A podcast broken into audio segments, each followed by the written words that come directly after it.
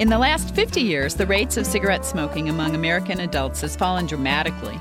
Despite the success, as many as one in five continue to smoke. What else can we do?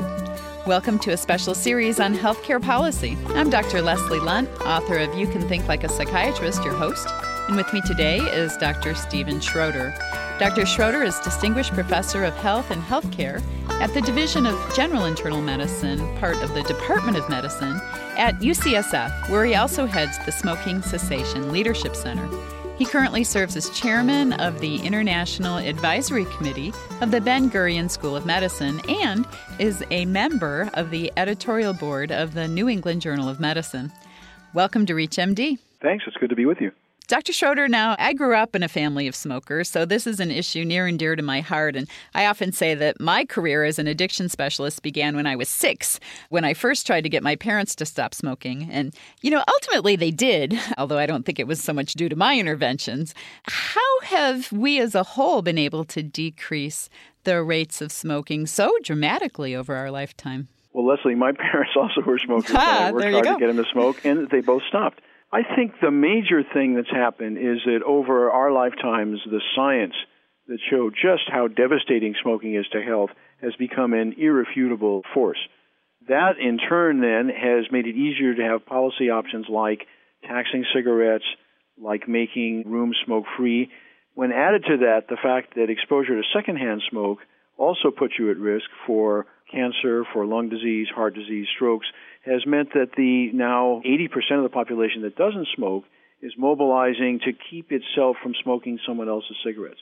Back in the old days, the people who made cigarettes would say, well, this is a free choice issue. Mm. You don't have to smoke, but for God's sakes, let smokers smoke. The answer now is, I have a free choice not to inhale someone else's smoke. So I think all of that has been extremely powerful. It's one of the really bright spots in, in public health in our country can we redirect all of this effort elsewhere since we've had so much success in decreasing smoking rates? Well, I'm going to answer that in a two part way. I'm going to first say that the glass is still partly empty. So we still have 440,000 annual deaths from smoking. It's still a tragedy. It's still the, by far the largest preventable source of deaths and of illness. So we should do better. Can we transmit that into other areas? I think we have in some areas. We've seen public health I wouldn't say triumphs, but uh, gains in drunk driving from new policies, in dental caries from the use of fluoride, in getting lead out of gasolines, and we've lowered rates of lead poisoning. So I think the message is that policies can be crafted to improve our population's health. Who is it that is still smoking? That's a question I always wonder about. So, 20% of adults are still smoking despite this huge effort. Who are we not reaching? Okay, so there are several populations. One is it's more common to find smokers down south than up north. And why is that? Do we know? Part of it's culture. That's where the tobacco was grown. Part of it is poverty, because my second comment was, was going to be that in, in general, the poorer you are, the more likely you are to smoke, which was a switch from, say, two or three generations earlier when it was kind of a sophisticated thing to be a smoker. The other thing, which isn't as well known, but it's a real problem, is that smoking is so much more common among people with mental illness or who use substances like alcohol, people who have trouble with alcohol or heroin or other drugs. So those are the three major risk factors living down south, being poor, having mental illness or substance abuse problems. Again, the being poor issue is also interesting to me. It's a bit counterintuitive in that cigarettes now are so expensive that if you're poor, how can you devote that much money to this rotten habit? Well, there's some people who've done studies to show that something like a quarter to a half of all the money that the homeless have is spent on cigarettes. Wow.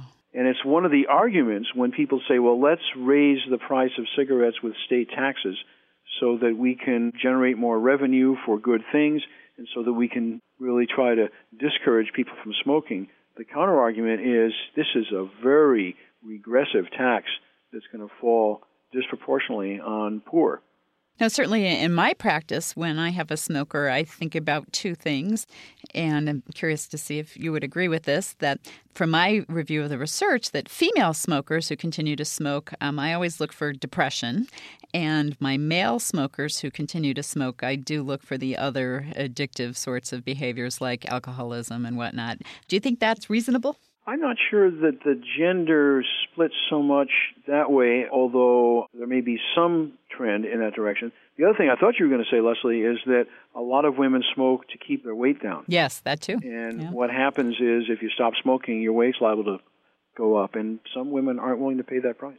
Now, the other thing that's disturbing to me, uh, my oldest son is now off at college, and it amazes me when I walk around the campus how many college students are smoking. Yes, you'd think the best and the brightest wouldn't be doing that, but you know, it's an act of being a rebel, and so many of today's kids, their parents don't smoke, so maybe some of them are going to say, well, I'm going to distinguish myself from mom and dad, I'm going to smoke. But even having said that, youth smoking is at a 28 year low.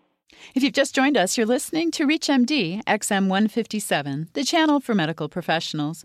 I'm Dr. Leslie Lundt, your host, and with me today is Dr. Steven Schroeder. We are discussing healthcare policy as it relates to smoking. Now, Dr. Schroeder, in another group that I'm curious about, I wonder if anybody's looked at them, is physicians who smoke. We lead the world there. Only about 2 to 4% of doctors now smoke, an incredible decrease.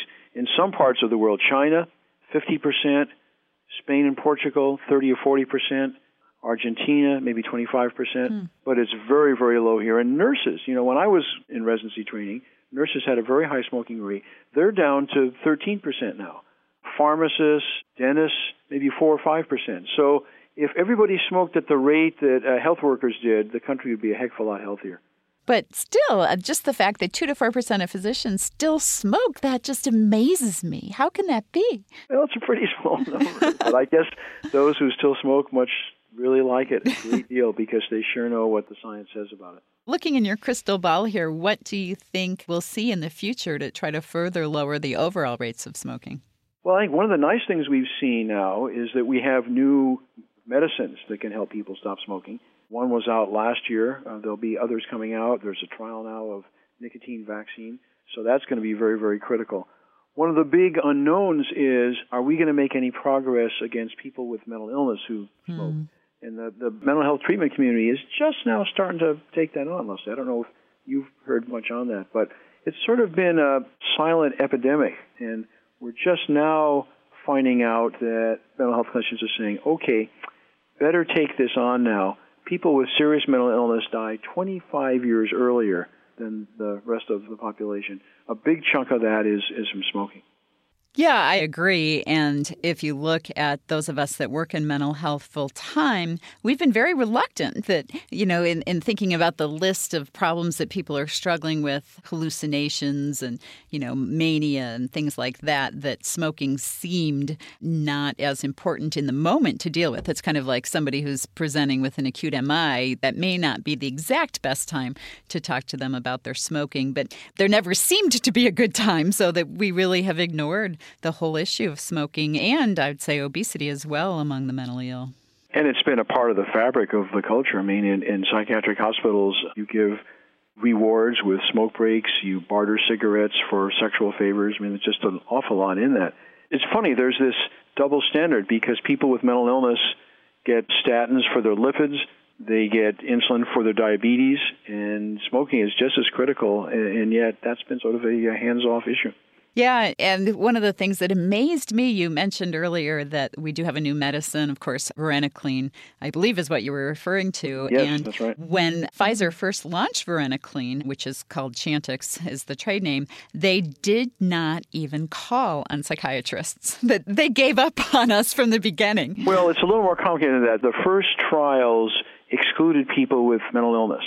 But my understanding, Leslie, is that there are now other trials that are testing how useful this this is going to be in, in that population. So my counsel to you would be stay tuned. Yeah, well, and, and we now do get samples and whatnot, just like regular physicians. So just like regular doctors, just like real doctors do. so, any other things that are going on from a policy perspective? Anything looking such like at college students or or some of the other risk factors? Well, one of the issues, of course, has been drinking and the tremendous amount of binge drinking on college campuses. One of the big gender changes is that now women are more likely to binge than they used to, and many of them drink to get unconscious, putting themselves in terrible peril on a whole variety of areas. That's something new. I'm told that on many college campuses they don't give Friday classes because kids are drunk Thursday, Friday, Saturday, Sunday, binge drinking. So that's clearly an issue that would be very problematic to parents about to send their kids away to college. From a policy perspective, anything else in your crystal ball that we may see in the future? I think there's going to be continued tension between policy levers to improve better behavior, whether it's labeling food, whether it's making buildings smoke free, and the counterargument is that the government shouldn't be intruding into the lives of other people.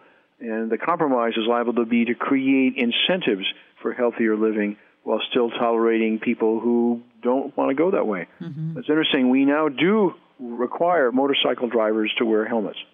But it seems like taking away something is worse than making them add something. That's well, I don't think we're ever going to ban a cigarette. Well, I think it's going to stay legal. But the combination of the science and the various policy uh, augmentations that can keep people from starting smoking or get smokers to quit. I think that's going to add up to a continued decrease in the number of smokers here while the uh, industry concentrates on, its, on expanding its market overseas. Well, we've been discussing what work remains to be done in the war against smoking with Dr. Steven Schroeder. Thanks so much for being on the show. You're very welcome. It's good to be with you. I'm Dr. Leslie Lundt. You've been listening to our special series on healthcare policy on ReachMD XM157, the channel for medical professionals. We welcome your questions and comments, so please visit us at reachmd.com. Our new on demand and podcast features will allow you to access our entire program library. Thank you for listening.